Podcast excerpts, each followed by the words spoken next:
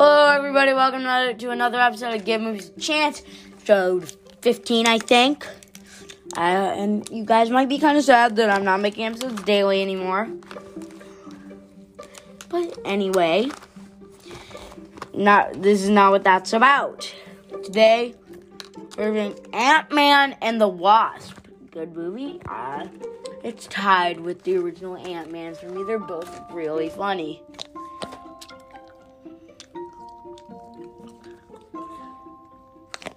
Um. Uh. Paul Rudd's in it.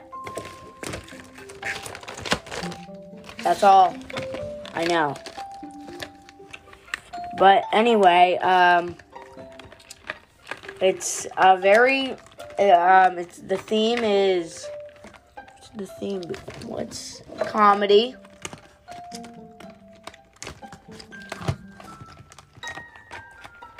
Action, science fiction.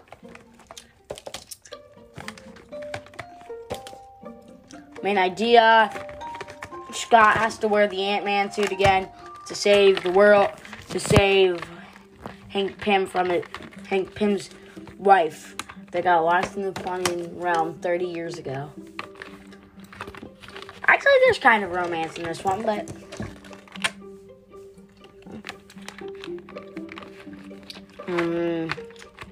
I would recommend this. This movie is very good. Um, like I said earlier, it's probably it's tied with the um, other uh, Ant Man movies. Don't get super out. So see you guys. Bye.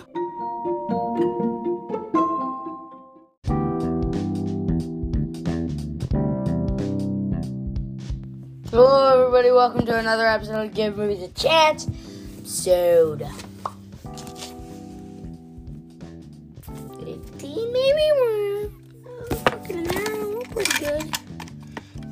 15th anniversary.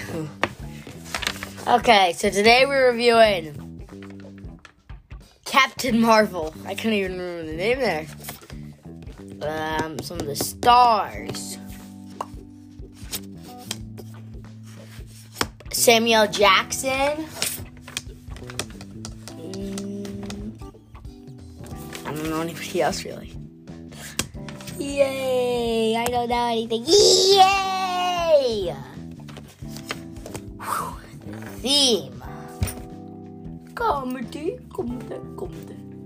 Comedy, comedy, comedy. Comedy. I'm sure you guys are sick and tired of hearing me sing. I'm sorry, I'm just in a happy mood, guys. So, yeah, the theme comedy, action, adventure, science fiction. And this one isn't really geared towards eh, maybe a little fantasy.